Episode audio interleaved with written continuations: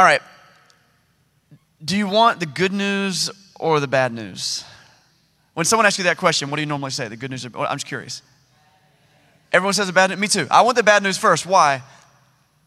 because you want to like end with the good news, right? I want to walk away on a positive note. So that's me. Uh, if you are the guy who wants to always wants to start with the good news, uh, you need to work on delayed gratification. It's good for you. You know, wait on that. I want to start out this morning uh, by giving us the bad news. The bad news is this: life is hard. Yeah, I hate to drop that on you on a holiday weekend, but it's true. Has anybody observed this? life is hard. It's kind of a almost like a go-to statement for me at my house when my kids get whiny and they want to complain about stuff and oh, we're having that for supper. Oh, I don't like that food. And I'll just like I get a little tear in my eye and I'll go put my arm around them and be like, "Oh man, buddy, life is hard, isn't it?" Your mom feeds you good food that she made, you know, and the internet is slow.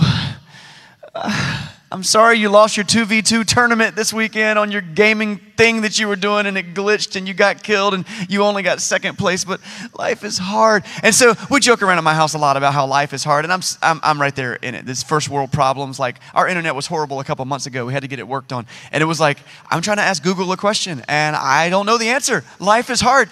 But the reality is, life is actually hard in a lot of ways, not just first world, world problems, uh, big things. Like maybe you have struggled with some major things in your life. Struggle. There's health issues going on in your life. Uh, you tried to take control of your health and do something like lose weight or change some habits. And it's just like, no matter what I do, it's very, very difficult. Maybe something that you wish you could do, a talent that you wish you had, that you just don't have. And it makes life hard. Marriage can be hard. Lindsay and I celebrated our 18th wedding anniversary, and I got to tell you, it's, it's been wonderful. I love my wife. I've loved the 18 years we've had together, but there have been seasons where we've had to work on things. Marriage can be hard. Maybe you've got insecurities that make your life hard. Are you feeling me? Life is hard, and that's the bad news. And there are all kinds of struggles physical struggles, emotional struggles, relationship struggles, and of course, spiritual struggles. And so I want to give a name to all that hard life today, okay? This is the, the name we're going to use. We're going to call it weakness. Weakness. Because there's some area of our life that's weak. It might be, a, you might be weak, I might be weak, or it might be our circumstances are weak, or the people around us are weak and left us in a bad situation. Today I want to address weakness because we have so many weaknesses and they make life hard. And if we could just change those weaknesses about ourselves, we totally would, wouldn't we? If we could improve that relationship, if we could change that financial situation, if we could do this or do that, we totally would. And so, what have you done about that? How have you approached God about that? We're in this teaching series called Wrestling with God. And, uh, and it's been a good look at just the, the, the goal of the series really was to go through the scriptures and find stories of people who were honestly wrestling through weaknesses, struggles, pain. Life is hard. And if you remember the series, we've looked at a lot of things. We started all the way near the beginning of the Bible with the story of Jacob. This guy, Jacob, he wrestles with God actually physically. There's like this angelic being that he's got to wrestle with. That's a really cool story. You should go back and listen to it if you don't know it. But he's wrestling with this idea of like, how do I rectify my past with what I think God wants to do in my future? And that was his wrestling match. And maybe you've been there. The second week, we made a, met a young lady named Hannah. Hannah was struggling with a very common problem. She was not able to have children. And so her infertility was something that she was very self conscious about, very uh, low about, and people around her were having children. And she went to God in tears, like, please, why? Why me? And through Hannah's story, we saw uh, what God can do through our faithfulness and how God sometimes actually answers our prayers exactly like we need them answered. And in that time, we see God showing up as we wrestle. The third week, we looked uh, at a dude who really struggled. This guy was Job. Remember Job? And the question we asked was, what does God do about suffering in the world? There's weakness, there's pain, there's hurt, life is hard. And last week, we kind of turned the camera inside ourselves and we looked at the question of hypocrisy. We studied the life of Judas, the guy who betrayed Jesus, and we basically asked the question how do you avoid hypocrisy? How can you get out of that? And how can you have a life of integrity that will kind of get you past that? How do we wrestle through that? So, these wrestling matches that we've been going through, they're all too common. And the reason I love series like this is because we get to look at the Bible and we get to see that people in the Bible are just like us. They're just humans, they're just people dealing with life. Today, we're going to look at a guy who was a giant. This guy, not a physical giant, not Goliath. He was a giant in the faith. He was a giant in how he approached God. And we look at him as one of the great giants of all time. He's the Apostle Paul. And something that he wrestled through that you wouldn't think about someone like him wrestling through weakness, a very specific weakness. And so maybe you know this story. If you want to go and grab your Bibles, we love to look to God's Word for God's most important truths for our lives. So if you got a Bible, go ahead and grab it. Uh, if you need a Bible, we've got some at the coffee bar that you can take. You can keep them. You can write your name in the front cover if you need a Bible. We want to give away Bibles to anyone who needs one every time they need one.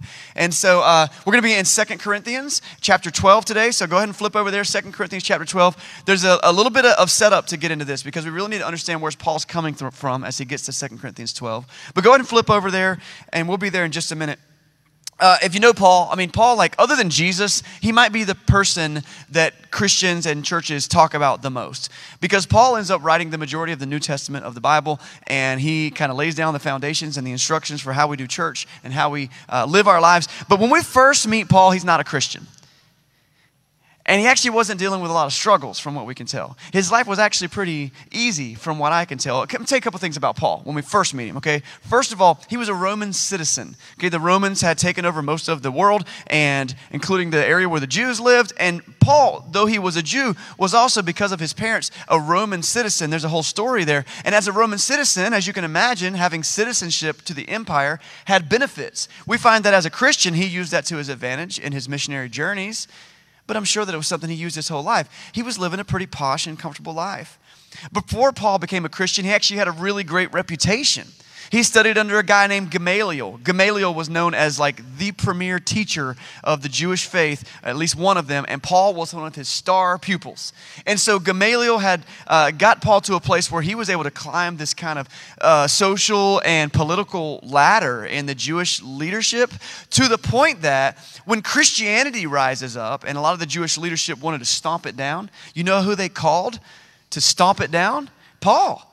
That was his position in their society. They're like, man, this is the guy. He knows the Jewish law better than anybody. Perhaps he could be the one who could go in and convince these people that the message of Jesus is not what they should be doing. And so he goes out and he actually has some pretty serious uh, things. We've studied uh, the book of Acts several months ago, so you might remember this. But Paul actually goes out from the Jewish leadership with legal papers to do whatever it takes to stomp down Christianity in the different areas he goes to serve, up to the point of executions. So he's able to kill people. That's how powerful and how influential uh, Paul was. And he was going by the name Saul at the time, but we're going to call him Paul. Until he meets Jesus. See, Paul had set out on a journey to do some persecution of some Christians in a town called Damascus. And he runs into Jesus on the road there. This is after the execution and subsequent resurrection of Jesus. And so I want you to put this into context. Paul is going around persecuting people who are saying that Jesus rose from the dead. And he's like, He did not. Jesus did not raise from the dead. Stop saying that. Stop saying that. Who shows up to see Paul on the road? Jesus, risen from the dead. So Paul's like, Oh, these people that I was going to persecute, they were right. I was wrong. It's a humbling moment, and Paul eventually becomes a believer, but not just any believer. Paul becomes a giant in the Christian faith. Possibly one of the greatest Christian missionaries to ever live. One of the most dramatic stories of life change that we can point to. Someone trying to end the church who becomes literally the guy who starts dozens of churches. He ends up writing what becomes the majority of our New Testaments of our Bible, which is where we get instructions for how the church works. And Paul's writing has become the foundation for the church and for Christian living. So Paul is a spiritual giant, but it's a little wild that just as Paul gets in line with God's will, that's when life starts to get hard. And he experiences struggle and he experiences weakness. So we're going to be in 2 Corinthians chapter 12, but before 12 is chapter 11 if you want to flip back there, you can see in chapter 11, Paul kind of goes on this, this rant where he's telling these people there all the things that he's had to go through for the sake of the gospel. He says, I've been in prison, I've been flogged, I've been beaten with rods, I've been stoned. People try to kill him with big rocks. I've been shipwrecked three times. I was lost at sea. I was constantly on the move. I was in danger from people locally, I was in danger from foreigners. He knew hunger, he knew thirst, he knew what it meant to be without. And so in chapter 11, he's just laying that out. Like, listen, it's been really hard for me. Paul, the spiritual giant, he is struggling. It's been difficult for him. And you know, me and you, we could probably sit down and we could make a list of all the times life has been hard. Life is hard. Let's make a list, bulleted list. But you think of someone like that, and he's this, he's this like ethereal character in, in the psyche of Christianity. It's like, man, Paul certainly had it together, right? Certainly he didn't have to deal with these things, but if you know his story, you know he, he did. He struggled a lot. He went through a lot of things. So that we get into chapter 12, we're jumping into the middle of this one more struggle he's going through. Let me tell you what's happening in Corinth at the time. So this is 2 Corinthians chapter 12. We're, we're, we're going to be starting in verse uh, 6. But right as we get there, there are people in Corinth who have come in and have challenged Paul's authority. They're like, he's not fit to be an apostle. He's a liar. He's preaching a false gospel. He's a false prophet. So Paul is writing partially this book to make a case for the fact and, and, and, and make an argument that no, I am. I, I was sent by God to do this. The things that I did say were true. He's defending himself. So he picks up in verse 6, and he, he's talking about how he could boast. He could brag about what God has done, but he does something different. This is where we go. Now, finally, ready? 2 Corinthians chapter 12, verse 6. Even if I should choose to boast, I would not be a fool because I would be speaking the truth, but I refrain so that no one will think more of me than is warranted by what I do or what I say, or because of these surpassingly great revelations. So, in reality, Paul had a lot to boast about. I just gave you his credentials, okay? He's super well educated. He had a great reputation even before he was a Christian. He used that education to advance the gospel even more. He plants all these churches, he writes all these letters. People look to him for authority. He could play that game. So, he's saying to these, these, uh, these people who are trying to shut him down, he says, Look, if you want to play the bragging game, I could do that. I could do that. But I refrain. Instead, he does something, anyone in this room, if you, if you lead in any way, I want you to take a note from what Paul does right here when he, people are challenging his authority.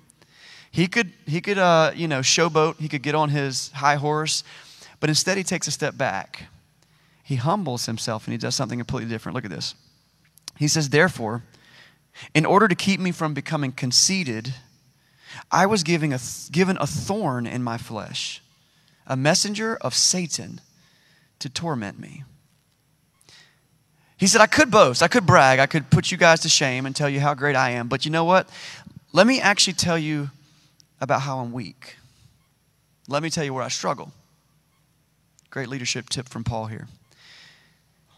In order to keep me from being conceited, I was given a thorn in my flesh this thorn in the flesh, um, it's been debated and talked about for, for generations, for hundreds of years. And the question is, what is the thorn in his flesh that he's talking about? I was given a thorn in the flesh, a messenger of Satan to torment me. Uh, it's a classic question. And there are a lot of ideas as to what this thorn in the flesh could be. First, I want us to know this it was a specific thing. Like there was one instance or one situation in his life that was really driving him crazy. He calls it a thorn in the flesh, but it's just like a pain in the butt. You know, it's like this is thing that I'm just like struggling with. Maybe it was a physical ailment. That's what a lot of people point to. A lot of people point to maybe he had bad vision, he couldn't see well, and so that was a struggle for him. Maybe he suffered from migraines. Maybe he uh, had a speech impediment. Maybe there was a disease like malaria that he was dealing with. These are all things people have postulated that they could be these things. So maybe it was a physical ailment. Maybe it was a spiritual thorn. So maybe Paul had this temptation or this addiction he was dealing with. And he's like, it's always in the back of my mind. Maybe it was spiritual. Maybe it was an emotional thorn a broken heart or something. Maybe it was a relational thorn in this flesh. Look, you don't break up with the whole Jewish faith the way that Paul did and walk away with no enemies. I mean, this you right here in Corinth, he's struggling with some enemies through that and all over the place. And there were places where you saw that there were people trying to jump him and kill him. And so maybe it was a relational thorn. I don't know. I don't know if we can know for certain what the thorn in the flesh was for Paul. I actually don't have a strong opinion myself. Some people will stand up and say, This is what I think it was. I don't think it really matters.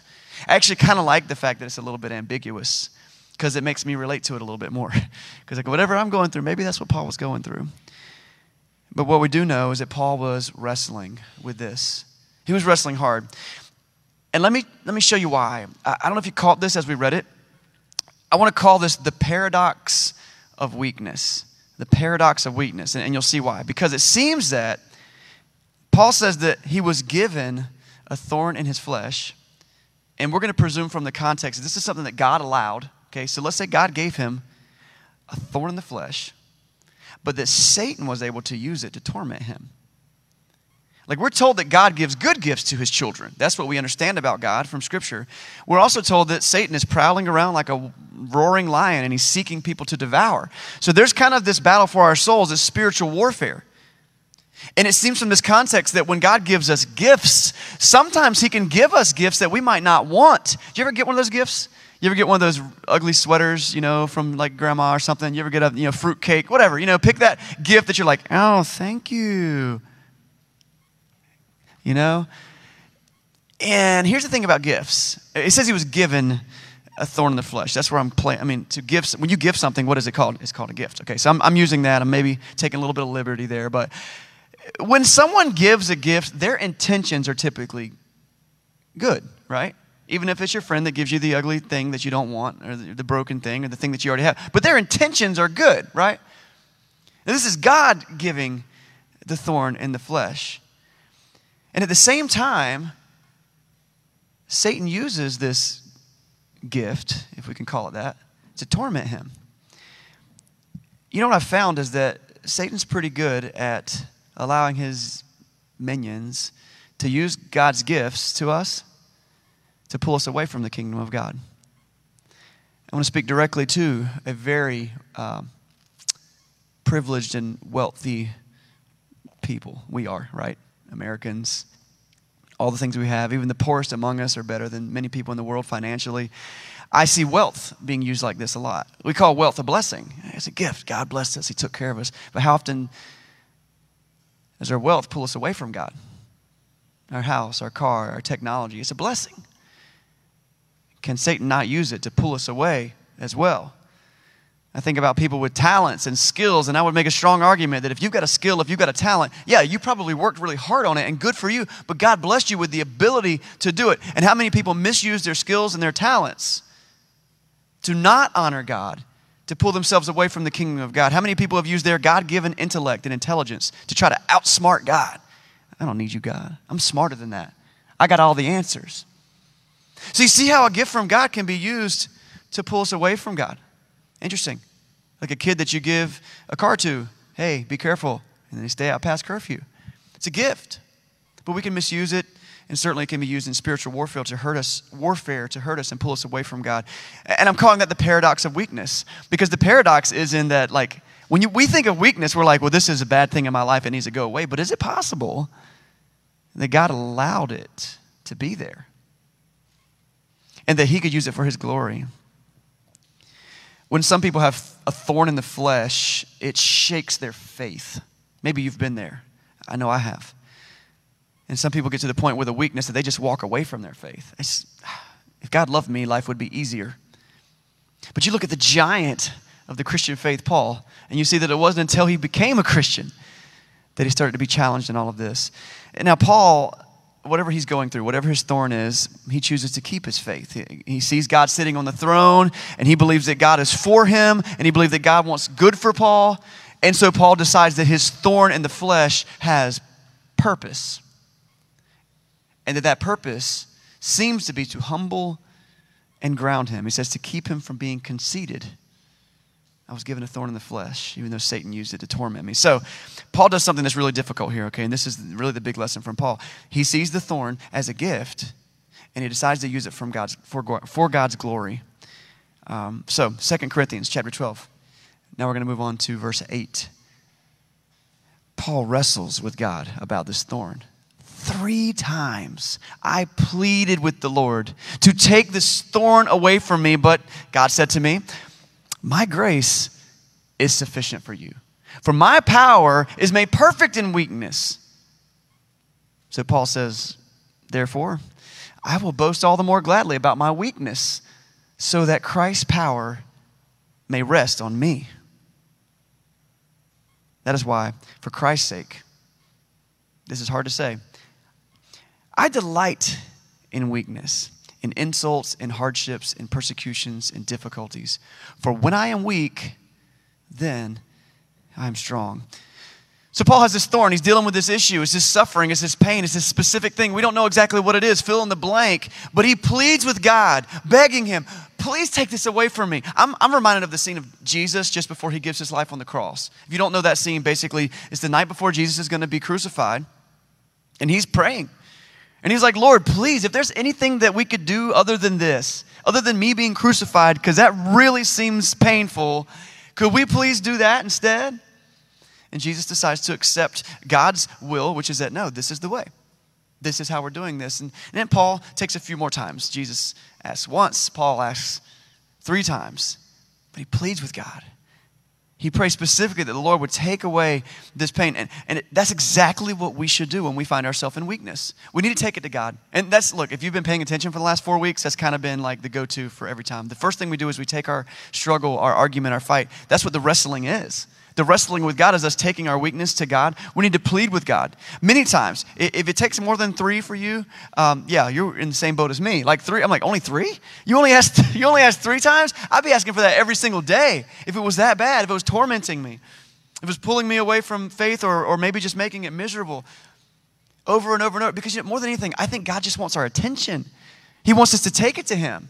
He wants to know that we are noticing this and He wants us to go to Him in prayer. So Paul specifically prays, Take this thorn away.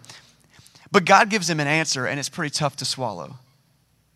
2 Corinthians 2 9, God says, My grace is sufficient for you.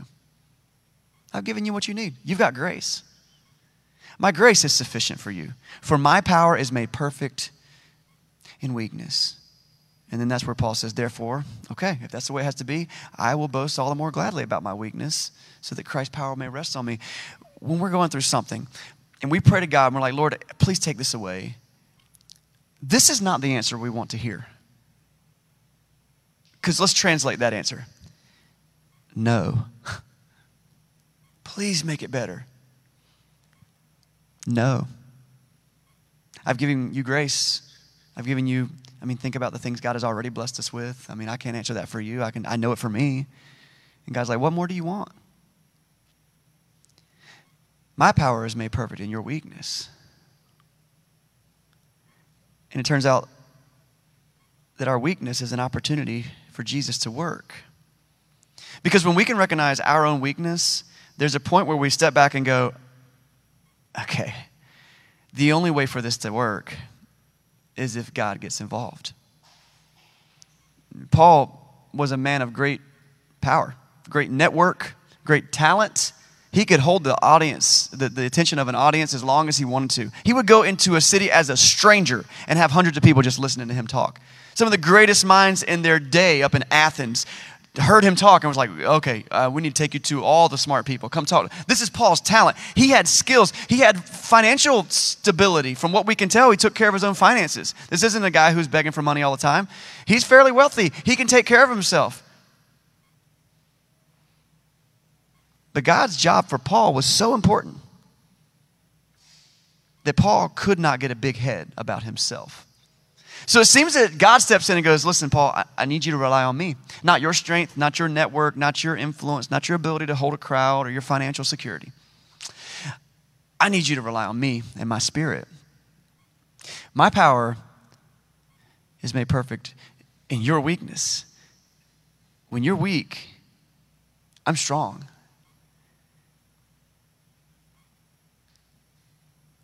So here's the lesson Paul could have let this thorn define him. I'm the guy with the addiction. I'm the guy with the pain. I'm the guy with the background. I'm the guy with uh, the bad vision or the health problems, like whatever it was that was his, his thorn. But instead, he said, okay, I'm going to be defined by the grace of Jesus.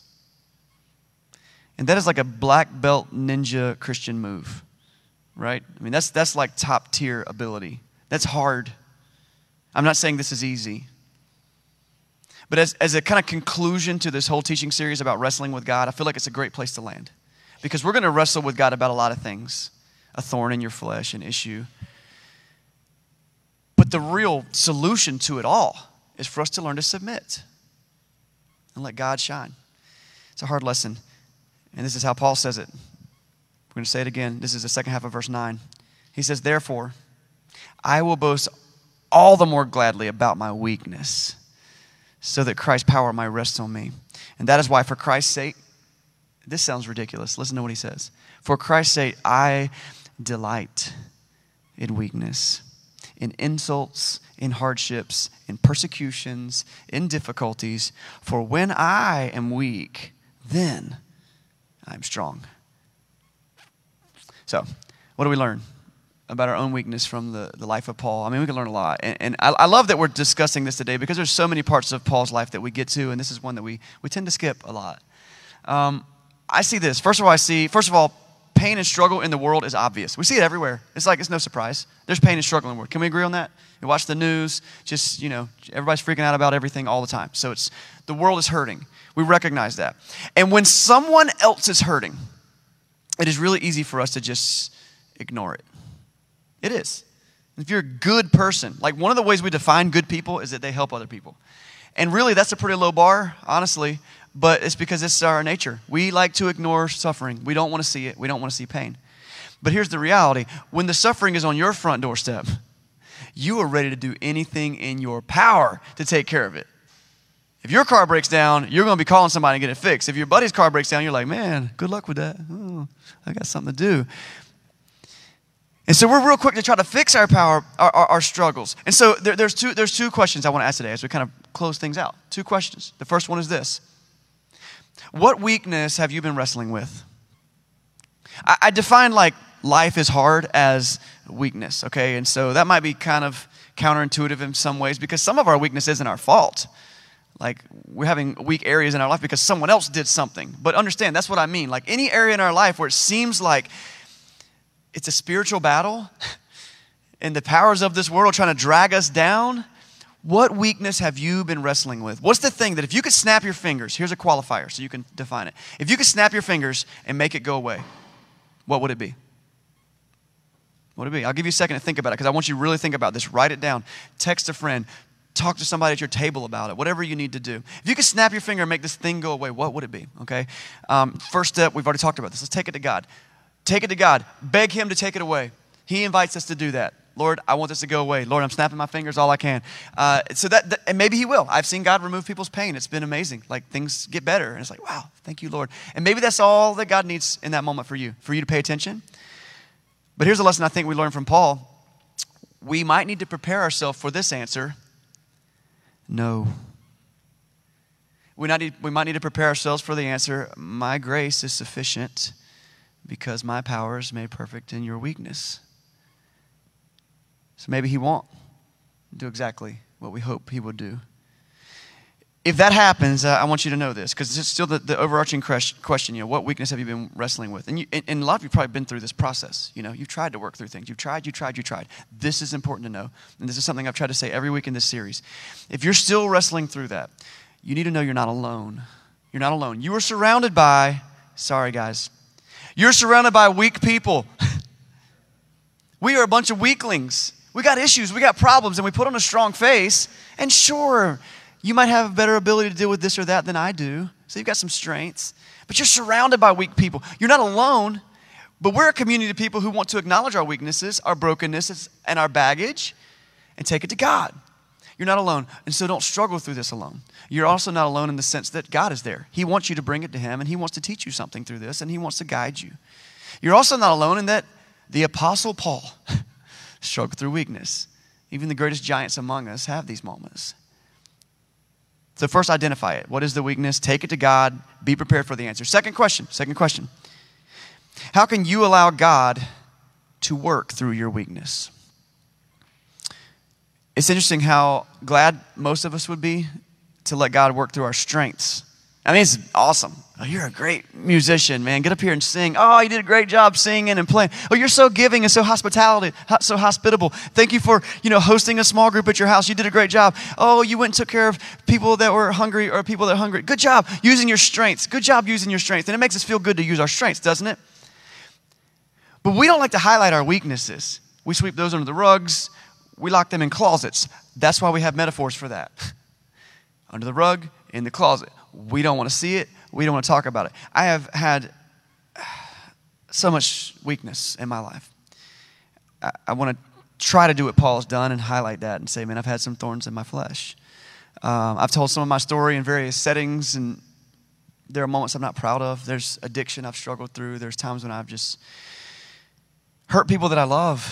And I got to celebrate. God has seen me through that. He's made me a better man because of it. But I can't tell you the number of times when I've sat across the table from another man and we're having a moment of discipleship or talking and work, working through life. And I could, like Paul, I could, I could try to choose to boast. Hey, listen, don't worry, buddy. It's going to get, let me tell you what God's done through me. Let me just say some things I've done. I could make a list of things I've done good. First of all, that feels real icky, but you could. You could try that. But when I've just stopped and say, yeah, I, I feel you. I've been there. Let me tell you about my brokenness.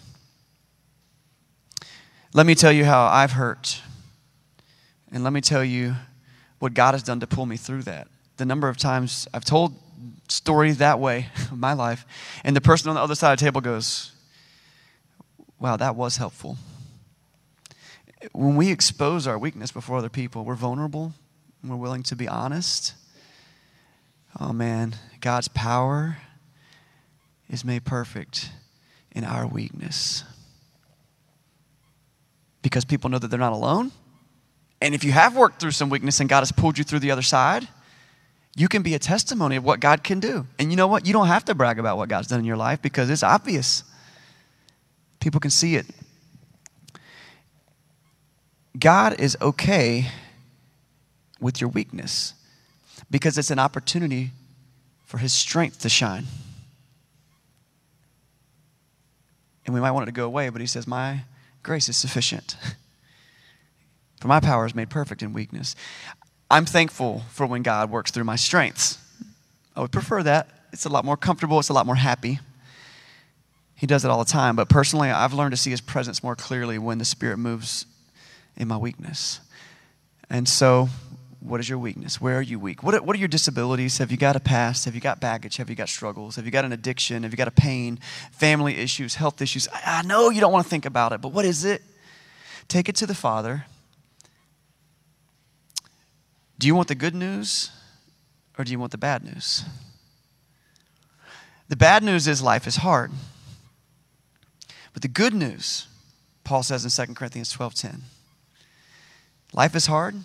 That is why, for Christ's sake, I delight in weakness, in insults, in hardships, in persecutions, in difficulties. For when I am weak, then I am strong.